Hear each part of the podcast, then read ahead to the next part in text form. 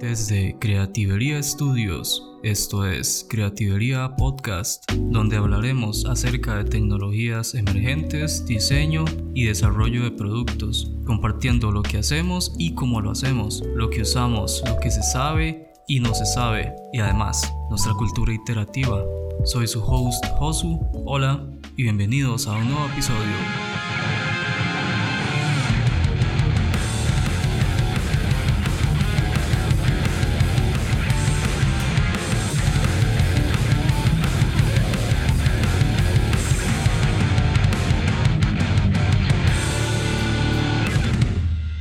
Bueno, bienvenidos. Estamos de vuelta en un nuevo episodio de Creatividad Podcast. Este es el episodio ya número 6 y bueno, el tema de hoy vamos a, estar hablando acerca de RPA este, todo lo que engloba este, el mundo de la, de la automatización de procesos. Para el día de hoy tenemos de nuevo un invitado súper especial por acá este, Ricardo Arce, mejor conocido como Richie. y bueno, Ricardo es nuestro gerente de innovación en Creativería. Eh, ¿Cómo estás, Richie? Un gustazo que estés por acá, man. Muchas gracias por la invitación nuevamente al podcast. La verdad, siempre muy contento de participar en estas iniciativas. Ok, bueno, entonces, eh, para el inicio del tema, eh, podríamos darle como una definición, empezar como por ahí. definir estas siglas CRPA y, quitar un poquitillo ahí como, la, como el miedo, digamos, que se le da tal vez o que la gente le tiene tal vez a este tipo de, de términos y nuevas tecnologías. Claro, mira, RPA significa Robotic Process Automation la verdad es un tema que, cada vez eh, te topas más en, diferentes instituciones, principalmente aquellas que están interesadas en, ser más eficientes, en automatizar procesos y pues en ser más rápidas, ¿no? En sus labores en, en el mercado. Entonces, básicamente es una tecnología que permite automatizar rutinas o operaciones muy, muy repetitivas, muy rutinarias que un operador de una computadora está haciendo eh, muchas veces al día. Entonces, tal vez la mejor forma de explicarlo es con un ejemplo. Entonces, imagínate que una persona está al frente de su compu y tiene que abrir un correo, de ese correo extraer un dato, abrir una ventana y meter esos datos en un formulario. El resultado de lo que tiene ese formulario, digamos que es un documento que tiene que guardar en una carpeta y digamos que esta persona tiene que hacer eso n veces al día y su vida y su trabajo es hacer eso todas las veces del día y hacer clic siempre en las mismas partes de la pantalla de forma repetitiva. Y básicamente es una persona estripando botones en una computadora, ¿verdad? Siguiendo un proceso. Entonces, RPA es una tecnología que permite colocarse en esa computadora, aprender una rutina, aprender cuáles son las partes donde tiene que hacer clic, cuáles son los datos que tiene que extraer, cuál es el proceso que tiene que ejecutar, a dónde tiene que poner qué cosas y una vez que se entrena esa rutina, pues la dejas corriendo n veces al día, haciendo lo que eh, de otra forma tendría que hacer eh, pues un humano, ¿verdad? Entonces, es una tecnología que aporta muchísimo valor porque permite que eh, las personas se liberen de temas tan repetitivos, tan monótonos y pasen a hacer cosas de muchísimo más valor, ¿verdad? Entonces también es una tecnología que ayuda mucho pues a, minimizar la probabilidad de error humano, digamos, cuando estás haciendo ese tipo de, de trabajos y por eso es que se ha vuelto tan popular, principalmente en temas de eficiencia y de automatización.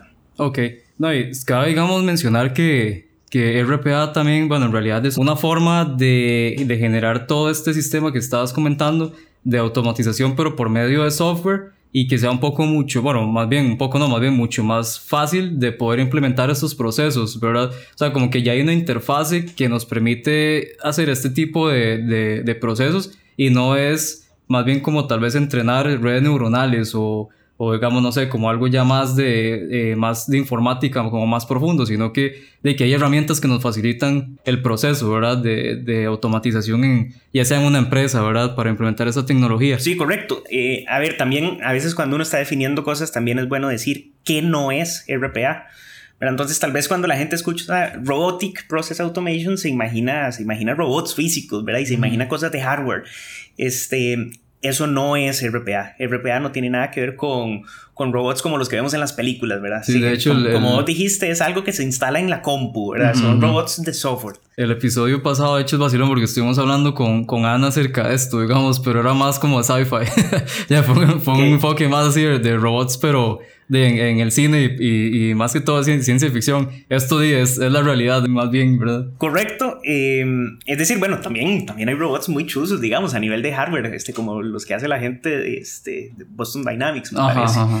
Eh, que ya son otras ligas, pero sí, RPA no tiene absolutamente nada que ver con eso. Digamos, si estamos definiendo también qué no es RPA, definitivamente no hay que confundirlo con esos otros robots. RPA son robots de software. Se colocan en una compu y empiezan a ejecutar cosas repetitivas y monótonas eh, que de otra forma pues, un humano tendría que, verse obligado a hacer todos los días. Em, ok, tampoco es un software específico de una marca específica. RPA es un, es un término para referirse a una tecnología de automatización. Y hay muchas marcas eh, de, tecnologías que cumplen con lo que es RPA, ¿verdad? Entonces, eh, vale tal vez la pena mencionar algunos nombres. Está Automation Anywhere, está Blue Prism, está um, UiPath, entre, entre otros. Entonces, eh, cada vez hay más más marcas, digamos, más tecnologías, más opciones en temas de RPA. RPA es la tecnología como tal, ¿verdad? No, no es una marca de software ni, ni un software específico este, de, de algún desarrollador. Ok.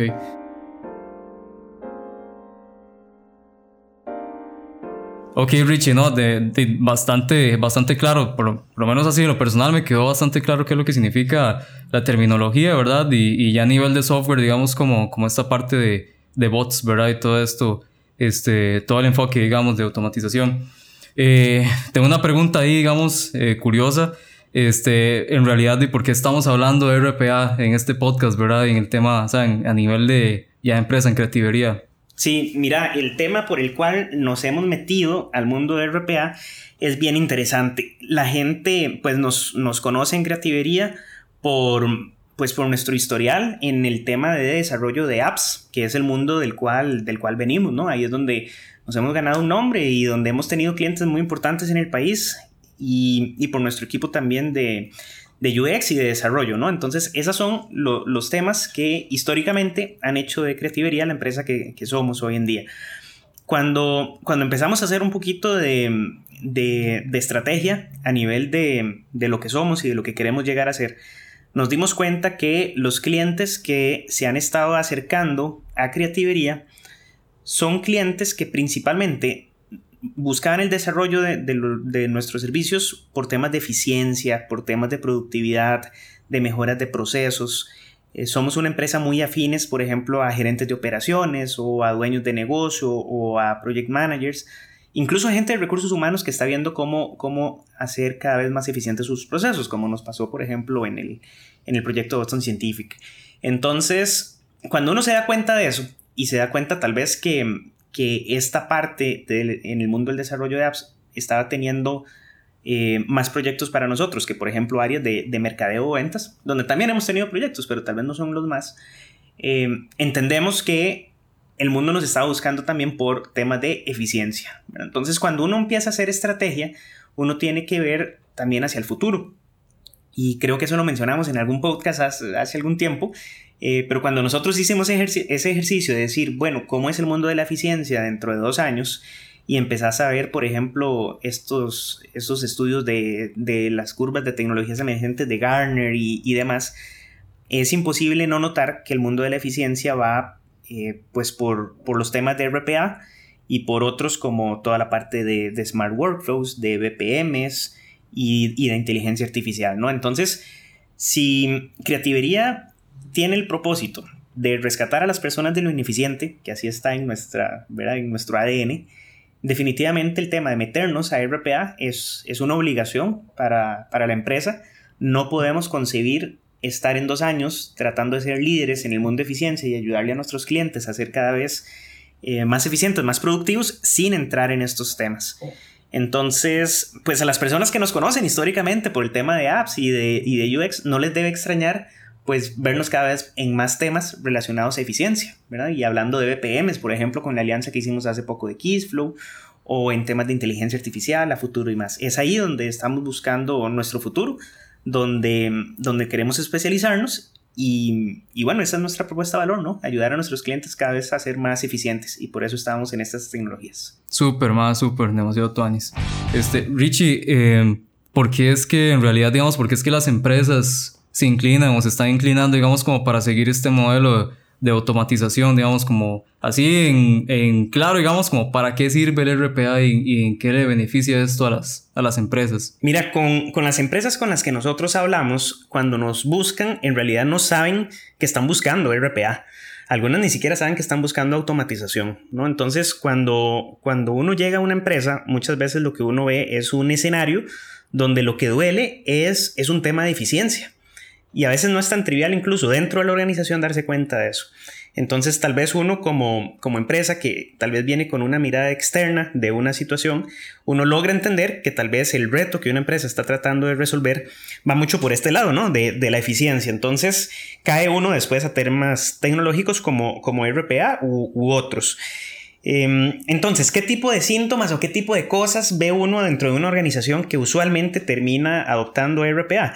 Pues lo primero es una presión increíble por bajar, por bajar costos, ¿no? Entonces, todas las empresas que tengan procesos eh, rutinarios o, digamos, tareas muy monótonas y que tengan ahí, digamos, apostado en eso una carga importante de personas, de recursos y de tiempo, pues van a ser buenas candidatas para poner los ojos en estos temas porque pueden liberar a estas personas para, para tareas de muchísimo más valor, ¿no? Entonces, yo diría que una de las primeras eh, necesidades por las cuales las empresas caen a esto es definitivamente presión de bajar costos. Otra que puede disparar este tipo de procesos y de proyectos de, de RPA es expectativas de crecimiento. Entonces, no sé, imagínate que una empresa tiene un nuevo proyecto de innovación y dice, uff, pero para desarrollar este proyecto de innovación resulta que necesito agarrar, no sé, estos 84 mil expedientes y revisar uno por uno de estos, sacar tal dato, meter tal dato a tal sistema y después guardarlos en una carpeta, etc. Entonces, cuando hay un proyecto de este tipo, si la organización empieza a decir, uy, ¿cuánto me toma hacer eso? ¿Y a cuánta gente necesito? ¿Durante cuánto tiempo? Y hacen números, a veces llegan a proyectos que no pueden ejecutar y entonces no pueden crecer. Pero si, si adoptan tecnologías como RPA, de, de pronto esas, esas tareas y esos procesos tan monótonos puede, eh, pueden ser realizados por un robot y de esa manera se logran crear proyectos nuevos y eh, permitir el crecimiento de las empresas. Em, otro disparador usual de esto es normativas, eh, legislación. A veces llega alguien y dice, bueno, nueva ley, por ejemplo, factura electrónica en Costa Rica. Nueva ley de factura electrónica. Ahora todas las empresas tienen que agarrar este, las facturas electrónicas, los PDFs y los XML que le mandan sus proveedores, aprobarlos, subirlos a tal software que se conecta con los servidores del Ministerio de Haciendas y firmarlos, ¿verdad? Como, como señal de aprobación. Entonces, de pronto tenemos una legislación y un proceso, de nuevo, monótono, repetitivo, aburrido, que alguien tiene que hacer en todas las organizaciones. Entonces, si logramos meter tecnologías de automatización para todo este tipo de procesos, logramos cumplir con regulaciones, cumplir con legislación y pues, adoptarnos sin incurrir en costos altísimos de, eh, pues, de personas que tienen que estar haciendo este tipo de tareas en vez de hacer cosas eh, que les aportan muchísimo más valor, ¿verdad? Este, las áreas financieras son, son sujeto frecuente, digamos, de este tipo de cosas. Usualmente la experiencia que tiene un, un consultor fiscal o un contador eh, tiene que aprovecharse y, el, tiempo de ellos es sumamente valioso en las organizaciones y tenerlos subiendo PDFs y XML, por ejemplo, a un, a un software de facturación electrónica, la verdad es un, es un desperdicio. Y y es, ese son el tipo de cosas, ¿no? Que usualmente uno se encuentra en la calle y que terminan por convertirse en proyectos de RPA u de otras tecnologías de automatización de procesos. Ma, innovación, innovación, es la palabra. No, este, no, acabas de, tocar un punto muy importante que en realidad es eh, no reemplazar personas, ¿verdad? Es más bien liberarlas de esas tareas eh, que más bien le duelen a la empresa y, y utilizar, digamos, esa mano de obra en algo que sí genere valor para las personas como tal y además para la empresa, ¿verdad? También. Este, de eso vamos a tocar un poquillo más, más a fondo y más adelante, como la ética de, de esta tecnología, digamos, de la terminología de RPA, y ahí con otros procesos de, de inteligencia artificial y demás. Eh, entonces, digamos, como para hacer ahí un resumen, para ver si voy entendiendo el tema, Richie, eh, digamos que RPA eh, lo que trata de hacer o sirve es como para poder este, darle valor, digamos, o automatizar esos procesos y darle valor al trabajo de las personas, digamos, en la empresa, y ya sea como para crecimiento en la empresa o también, digamos, que permite mejorar la eficiencia. Eh, como para generar reportes, me imagino, ¿verdad? Como tener ya en tiempo real, tal vez de, a mano, digamos, a, este, con, con un software o con, con la ayuda de, de estos bots, ¿verdad? Tener como tal vez este, de números, ¿verdad? Más en tiempo real y mucho más rápido, ¿verdad? También y no esperar tal vez como, como tener gente que me genere o que me haga este, ese reporte, sino que ya está todo, ya está todo listo, ¿verdad? Más bien. Correcto. Eh, generar reportes eh, es uno de, las, de los temas que se pueden hacer con este tipo de tecnología, siempre y cuando estemos hablando de, de la típica función de, ok, este no sé, fulanito, su tarea es hacer los reportes cada cierre de Q, ¿verdad? Para eso usted se tiene que meter al software financiero y después buscar tal dato en el CRM, hacer clic siempre en las mismas partes, obtener tales datos y generar con eso eh, este documento en Word, que es de esta forma. Entonces, imagínate una persona haciendo eso. Eh, bueno, tal vez una vez cada Q no, no, es, no sería un buen proyecto de RPA, pero digamos que haya un reporte que haya que hacer, no sé, N veces al día, ¿verdad? Y, y tener a una persona haciendo algo monótono y aburrido siempre uno podría pensar en, proyectos de RPA que te los puedes imaginar, eh, de no sé, como tal vez si se grabara la pantalla de esa persona trabajando, ¿verdad? Y, después decirle a ese video, video, ya usted aprendió, este, qué es lo que hace esta persona, dónde es que hace clic, cuáles datos son los que obtiene, haga esto por usted solito todas las veces del día para yo poder utilizar a esta persona en algo de más valor, ¿verdad? Entonces, a ver, es una forma muy, como, como rebajando mucho al absurdo eh, eh, lo que hace RPA, em, pero tal vez es una forma de transmitirlo, ¿no? Es, es, básicamente agarrar la pantalla, ¿verdad? Lo que alguien está haciendo, aprender a dónde es que hace clic, aprender cuáles son los datos que, que toma, qué es lo que hace, a dónde los guarda, a dónde, cuáles formularios llena, de qué manera, y em, y automatizarlo, ¿no? Programarlo para que se ejecute N veces al día, con todas las ventajas que eso significa a nivel de pues de más, más efectividad, este, del robot no se va a cansar, puede trabajar 24/7, no se va a enfermar. Este también es, o sea, si se programa bien y aprendió bien la rutina, pues eh, va a permitir minimizar las posibilidades de, de, error humano, digamos, cuando se procesan este tipo de cosas, o de brincarse etapas en un proceso. Entonces, todos esos son el tipo de beneficios y las razones por las cuales RPA está ganando cada vez más terreno y, ayudando más a las empresas a ser más eficientes.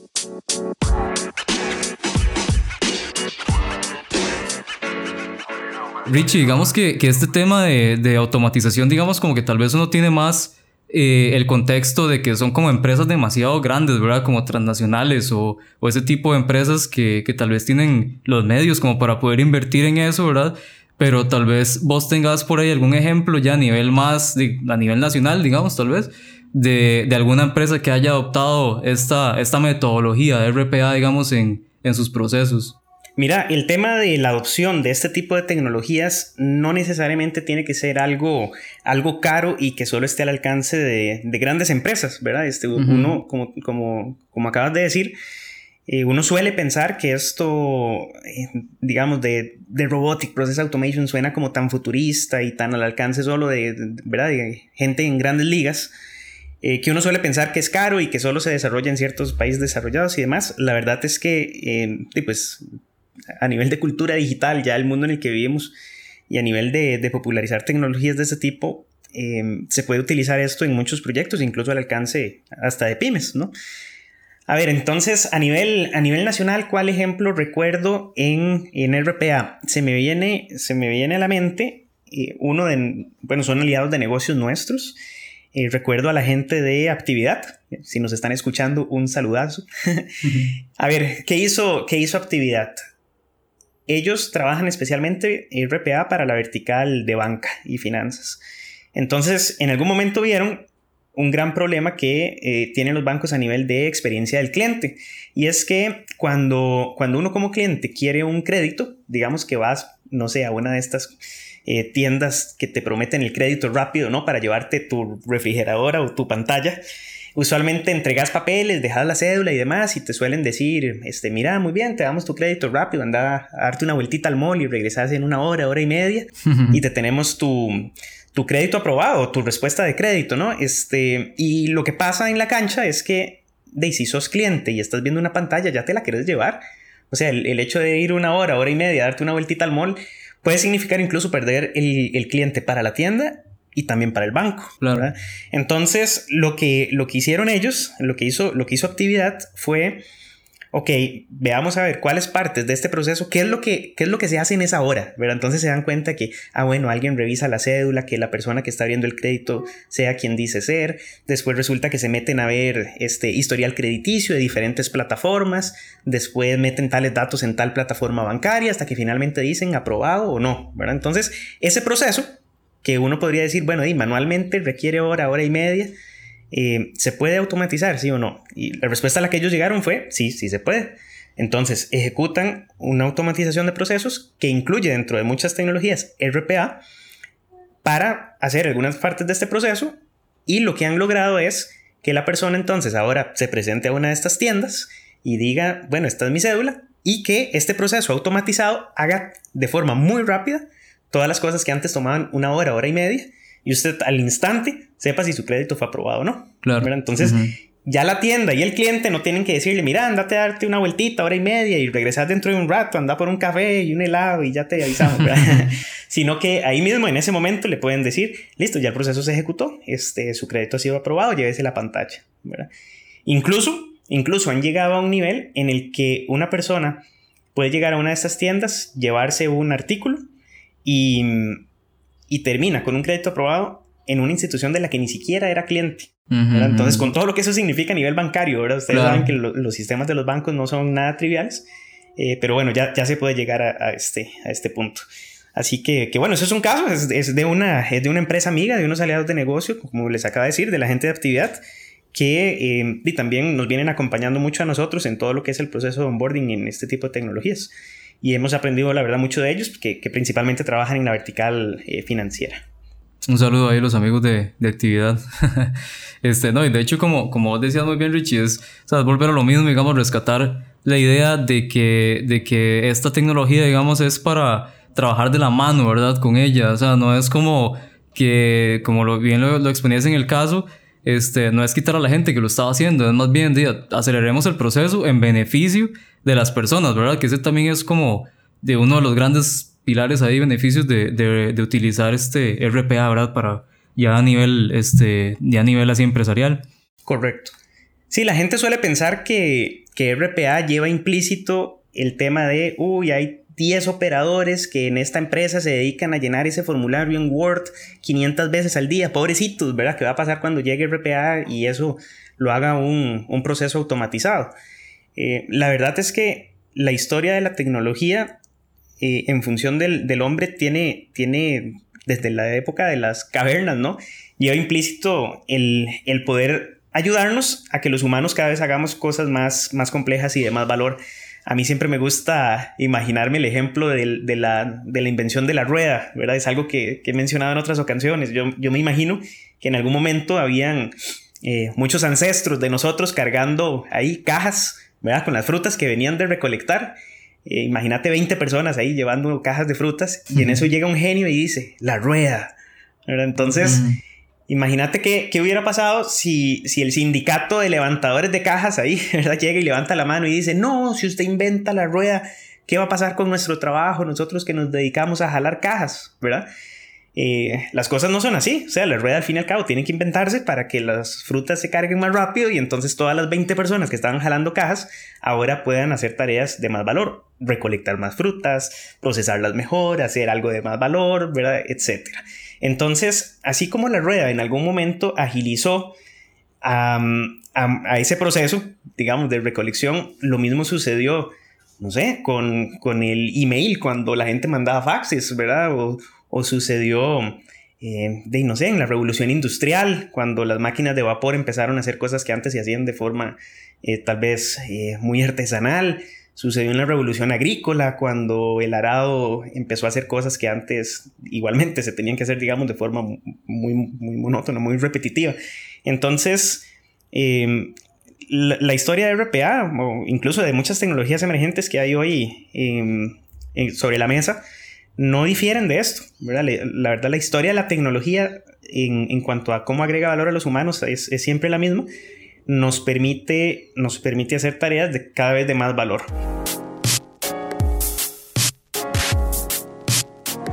Ok, estamos, yo creo que ya entrando, digamos, como un tema ahí bastante importante, eh, en, el, en el podcast. Yo creo que es como la otra mitad, digamos, que yo, yo estoy segurísimo de que, de que nuestros oyentes, digamos que también les interesa mucho este tema, que, que sería el hecho de qué es lo que va a pasar, ¿verdad? Con nosotros este, si, si en realidad vamos a ser reemplazados por ese tipo de tecnologías, ¿verdad? Ya sea esta automatización de procesos, RPA o inclusive este, ya inteligencia artificial. Y tal vez nos podrías comentar, Richie, cuál es tu punto de vista y tu perspectiva respecto a este tema, digamos, qué tan, qué tan reemplazables somos bajo estas nuevas tecnologías y aquí al futuro, lo que venga. Mira, sí, hace poco estaba viendo el título de una charla que me llamó mucho la atención y la charla se llamaba se buscan humanos, los robots los necesitan. Cool.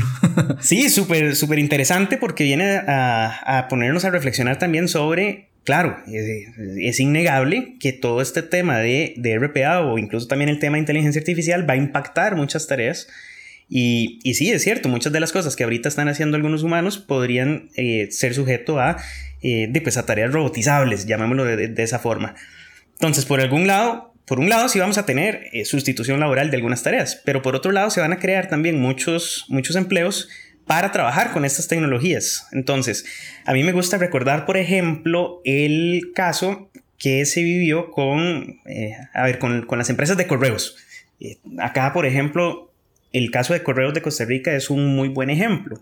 Tal vez hace un tiempo que, que Correos se dedicaba a tener carteros y a entregar cartas físicas cuando empezó a, salir y a popularizarse el tema de Internet y del correo electrónico, alguien pudo haber dicho, no, ¿verdad? ¿Y ahora qué van a hacer los carteros? ¿Verdad? sí. Este, ¿Y qué terminó pasando? Hoy, en 2019, resulta que Correos de Costa Rica es una empresa grande, eh, rentable y que precisamente depende de Internet para su negocio. O sea, ¿cuál es el negocio principal de Correos de Costa Rica ahora? repartir todos los paquetes que se venden por comercio electrónico y que dependen de Internet. Entonces, todo lo que en algún momento fue visto como una amenaza, terminó siendo más bien algo que eh, potenció su negocio, pero claro, tuvieron que adaptarse, tuvieron que hacer un giro de negocios importante y rápido. Entonces, de nuevo, la clave, o sea, si va a haber sustitución de tareas, eso es definitivo.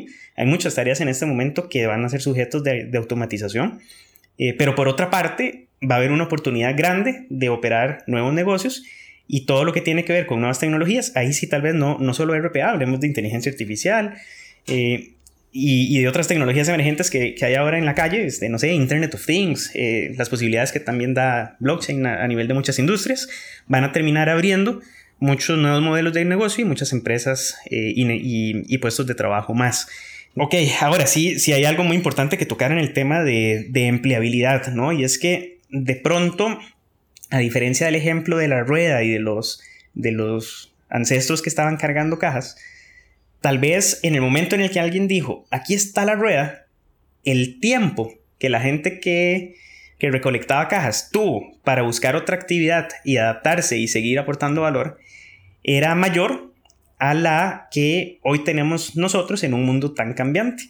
Entonces, de pronto, si alguien solo sabe hacer una tarea, ¿verdad? Y su trabajo ha sido llenar este formulario Word este, 500 veces al día durante los últimos 10 años y solo eso sabe hacer, pues entonces sí está en un serio problema, porque en el momento en el que llegue la tecnología a hacer que una empresa sea más eficiente, si esa persona no sabe hacer otra cosa, entonces su, trabajo sí está en riesgo y, si no sabe añadir eh, valor de otra forma, pues sí puede ser eh, digamos, sujeto a, no tener, digamos, una actividad de sustento. Entonces, todo esto nos lleva es a pensar en la importancia de que a nivel de educación todos nosotros estemos formándonos en, en actividades y en conocimientos que no caduquen o que no dependan de una de una tecnología específica, ¿verdad? Este, eh, de manera que seamos muy adaptables. Lo que definitivamente es un cambio ahora a la revolución industrial o a la agrícola o a la invención de la rueda o a cualquier otra invención que en este momento se nos ocurra,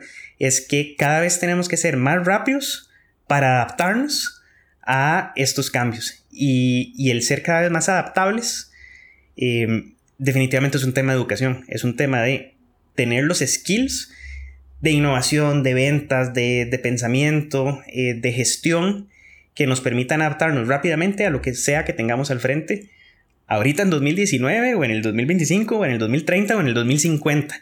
En función de que seamos cada vez más adaptables, no, no vamos a tener problemas, digamos, de, de sustitución laboral. Y bueno, yo creo que también como comentabas este, ahora, creo que el tema aquí más importante también es de la educación, ¿verdad? Yo creo que, que, que tal vez es como, como adaptar, digamos, como la, como la gente o el, nivel así, digamos, educativo desde pequeñitos, como tal vez a pensar en, en, resolver problemas, ¿verdad? O sea, como que el nuevo modelo de, de educación como que tenga que adaptarse un poco más, como a generar esos nuevos skills para que podamos trabajar desde edades muy tempranas, digamos, como para resolver ese tipo de, de problemas y procesos y movernos mucho más rápido, ¿verdad? Ser como, como más adaptables y, y, poder innovar y estar de la mano trabajando con, con, tecnologías así de futuristas y avanzadas, ¿verdad? Sí, fíjate que justo, justo ayer empecé una, una nueva aventura como docente en la UCR. Y Qué cool, man. Esto, sí, sí, súper, súper bien. Y justo estábamos ahí hablando un poco del programa del curso con, con los estudiantes. Son de la carrera de comunicación colectiva, imagínate. Ajá. Este, y, y, yo les decía, a ver, es, es un curso, con, le podríamos llamar que es un curso de cultura digital para comunicadores, ¿no? Y yo les decía, yo no les quiero enseñar, no sé, WordPress ¿verdad? Yo no les quiero enseñar una tecnología específica, ¿verdad? Porque en, en, un año llega de pronto, no sé, Webflow, ¿verdad? Y se populariza muchísimo más y ya entonces, por ejemplo, nosotros mismos acá en Creativería preferimos trabajar con un Webflow que con un WordPress, por ejemplo. Y entonces ya de pronto algo que aprendieron, este, ya se desactualizó, ya tienen que volver a aprender algo nuevo y demás. Entonces, el aprender cosas muy específicas, eh, pues de pronto no es lo que más sirve para enfrentar una nueva era como la que estás describiendo.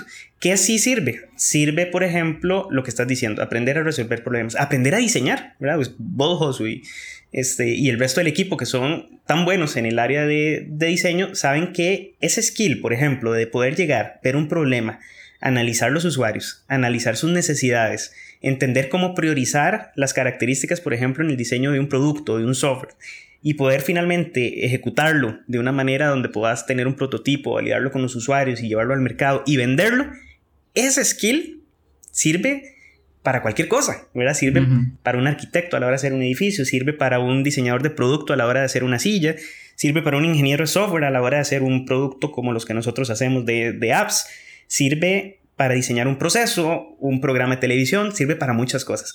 Y eso no es sujeto a, eh, pues a, a, cambiar drásticamente, digamos, si hay, si hay un chatbot o si no hay un chatbot, o si hay RPA o no hay RPA. O sea, hay skills que nos ayudan definitivamente a ser más adaptables. Entonces, ese es el tipo de cosas que yo creo que la educación debería, debería eh, tener y cada vez desde etapas más tempranas. Eh, para, para, ser cada vez más adaptables y poder eh, aportar cada vez más valor. Entonces, ahí está el reto. O sea, es, es formar gente que sea polifuncional y que se pueda adaptar a diferentes retos de negocio y que no importa si la tecnología más popular dentro de cinco años se llama RPA o se llama cualquiera que sea, las iniciales que sea, eh, que sean personas que puedan utilizar esas tecnologías para resolver problemas, para pensar y para adaptarse y finalmente para seguir compitiendo como siempre lo hemos hecho desde, desde nuestros ancestros. Claro, ¿no? Y como decís, me parece que, que, que esto nada más, o sea, como que me queda muy claro que ya sea lo que sea la tecnología que vaya a surgir, digamos, de aquí o la que se está de aquí a futuro la que se está utilizando actualmente son solo herramientas, ¿verdad? Que potencian al, a las habilidades humanas, ¿verdad? Y más bien es como, como tratar de resolver, como, como vos decís, digamos, este, ideación, ¿verdad? Resolver problemas, este, de como moverse más por, como por esos ámbitos, digamos, y también inclusive hasta la parte creativa, ¿verdad? Esas cosas que, de que es muy difícil para un robot reemplazarlas, ¿verdad? Entonces, ya como comentabas ahorita, digamos, por ejemplo, eh, a nivel de, de procesos, digamos, de, de, diseño de productos, digamos, este, toda la parte de definición, ideación, descubrimiento, observación, todas esas cosas de como que sí, se, sí pueden seguir, eh, sí las puede seguir haciendo un humano, ¿verdad? Claro. En cambio, la otra parte, digamos, ya más visual, eso está bien, bien se puede programar, ya teniendo, digamos, un, un design system o, o, ya componentes diseñados, hasta programados, digamos, ya hechos en desarrollo, eso lo puede hacer un bien, bien un bot, digamos, pero toda la primera parte de UX, y yo creo que eso es como el valor que hay que rescatarle, ¿verdad? A las, a las habilidades humanas, ¿verdad? Me parece. Correcto. No, y me he dado cuenta, digamos, que, que tal vez irse metiendo un poquitillo más, digamos, en estas nuevas tecnologías, yo creo que hay como tal vez una confusión de términos, ¿verdad? Hay como un arroz con mango ahí que se nos dificulta un poco, digamos, poder poner el límite, como la raya ahí entre lo, entre, digamos, dónde empieza y dónde terminan estas tecnologías, ¿verdad? Eh, tal vez podríamos hacer la diferencia, yo creo que entre los dos términos principales que se nos pueden confundir un poquillo con esto de, automatización, digamos, con el RPA definitivamente, que es lo que estamos este, definiendo ahorita en el podcast, y tal vez hacer la diferencia o la comparativa con lo que es inteligencia artificial, ¿verdad? Tal vez hablar un poquillo más como la diferencia entre esos dos términos. Tal vez nos puedas dar ahí como comentar algunas ideas al respecto. Sí, creo que la confusión se da mucho por, por la R de RPA. Al, al, hablar uno de Robotic Process Automation, en la mente de muchas personas se empiezan a imaginar robots y entonces ya después se empiezan a imaginar temas de inteligencia artificial, ¿no? Pero son, son términos, eh, o sea, no significan lo mismo, son, son cosas independientes entonces, de nuevo, RPA tiene que ver con, algo que hace una computadora de forma muy repetitiva. Entonces, es un software que se instala en esa máquina y se empieza a ejecutar N veces, eh, haciendo lo que antes se, hacía con el mouse y estripando botones y llenando campos, ¿no? Eh, pero inteligencia artificial es un tema que implica muchísimas otras cosas y, y diferentes. Entonces, tenés funcionalidades como, como visual recognition, o sea, ver una fotografía y que un software sepa identificar qué hay dentro de una foto, identificar elementos, tiene que ver con agentes conversacionales, los famosos chatbots, ¿no? Entonces, que, que, una persona esté, esté chateando y que lo que hay al otro lado es un agente conversacional, un software que interpreta el lenguaje natural de las personas y empieza a llevar una conversación para, para hacer gestiones usualmente simples y muy, muy concretas, muy puntuales. Eh, tiene que ver con, con, otras APIs de, por ejemplo, text-to-speech, speech-to-text, como todo lo que utilizamos, por ejemplo, cuando hablamos con, con Alexa, ¿verdad? este, eh, o cuando utilizamos software de reconocimiento de voz y más. Entonces, ese otro tipo de, de, funcionalidades que usualmente lo que llevan por dentro son, son temas de machine learning, de redes neuronales, de software que se, que se entrena para que puedan llegar a ese nivel de, de interacción con, con, los humanos y ese nivel de, de aprendizaje, por ejemplo, en el tema de, de reconocimiento de, imágenes. Eh, todo eso sí cae en el mundo de, inteligencia artificial. Sí hay un término que, suele englobar todo esto y es, es el término de, IPA, eh, IPA, que podría, podría ser entonces Intelligent Process Automation. Entonces ahí estamos hablando de todo el mundo de la automatización de empresas, no solo no solo para las tareas puntuales que se resuelvan con un software de RPA, sino cuando ya metes cosas como softwares de, eh, de diagramas de flujo y de diseño de procesos, que eso va más por el mundo de los BPMs, de los Business Process eh, Management, eh, como Keysflow, por ejemplo. y ahí también entran cosas como como los agentes conversacionales, ¿verdad? Alguien podría llegar y decir, bueno, ok, ¿cuál es el proceso para atender un cliente que consulta su estado de cuenta en una sucursal electrónica? Agarremos esta parte y la hacemos con un chatbot. Cuando llegan, ¿verdad? Estos datos, generamos tal proceso de RPA para además hacer tales y tales cosas eh, en el backend de un banco eh, y empezás a mezclar todo ese tipo de tecnologías. Entonces, cuando mezclas inteligencia artificial y BPMs y RPAs y diseño de procesos y se mete la gente del Lean Six Sigma y, ¿verdad? Este, ya tenés un escenario de automatización muchísimo más complejo em, donde, donde ya uno ya no habla de RPA, ahí uno ya está hablando de automatización eh, de una forma más global y eso se suele denominar más IPA, Intelligent Process Automation. Es algo más complejo, va más allá de RPA. Ok, sí, es como, imagino que es una sombrilla, ¿verdad? Que engloba todos estos términos y este, o sea, es como, sí, el, papá de, los tomates, ¿verdad? Por así decirlo. Lo dijiste perfectamente, es una sombrilla este, que, engloba, que engloba todos estos conceptos de automatización. Inteligencia artificial va más allá de la automatización, sirve para muchas otras cosas, igual, este eh, algunas otras tecnologías emergentes. Pero, pero sí, cuando, cuando las metes todas dentro del canasto de automatización y estás viéndolas para este tipo de fines, eh, usualmente el término de IPA calza perfectamente en esto que, que estamos conversando el día de hoy.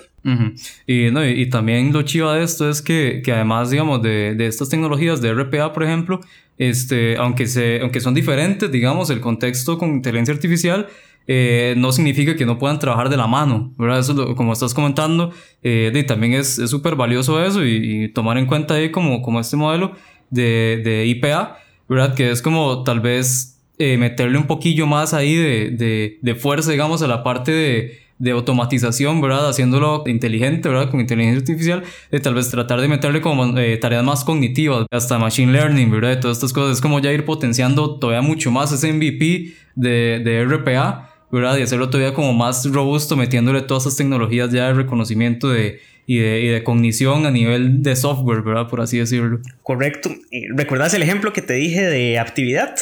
Ese, ese ejemplo, ese caso, por ejemplo, mezcla toda la parte de RPA, de verificar los datos de una persona dentro de tales sistemas, y también mezcla inteligencia artificial. Por ejemplo, lo que, lo que ellos hacían era utilizar Visual Recognition, me acuerdo en aquel momento de, de IBM Watson, y hacían también este reconocimiento de documentos, de datos específicos dentro de algunos documentos, e incluso tenían algunas otras tecnologías de reconocimiento facial para ver el tema de la cédula y, digamos, hacer un match con la persona que estaba en, el, en un local este, para sacar la originación de crédito. Entonces, cuando mezclas todos esos escenarios, tenés, tenés amplias probabilidades y, y, agregas más valor a las empresas. Claro. Eh, bueno, no, hemos llegado ya al final de, de este episodio. El episodio número 6 estuvimos hablando de tecnologías de automatización, RPA, por ahí un poquillo de inteligencia artificial este, y demás temas relacionados a esto. Te agradezco demasiado Richie, de verdad que, que estés este, siempre por acá ayudándonos aquí con, con, con, estos temas de innovación y de tecnologías emergentes, eh, te, eh, transformación digital y demás.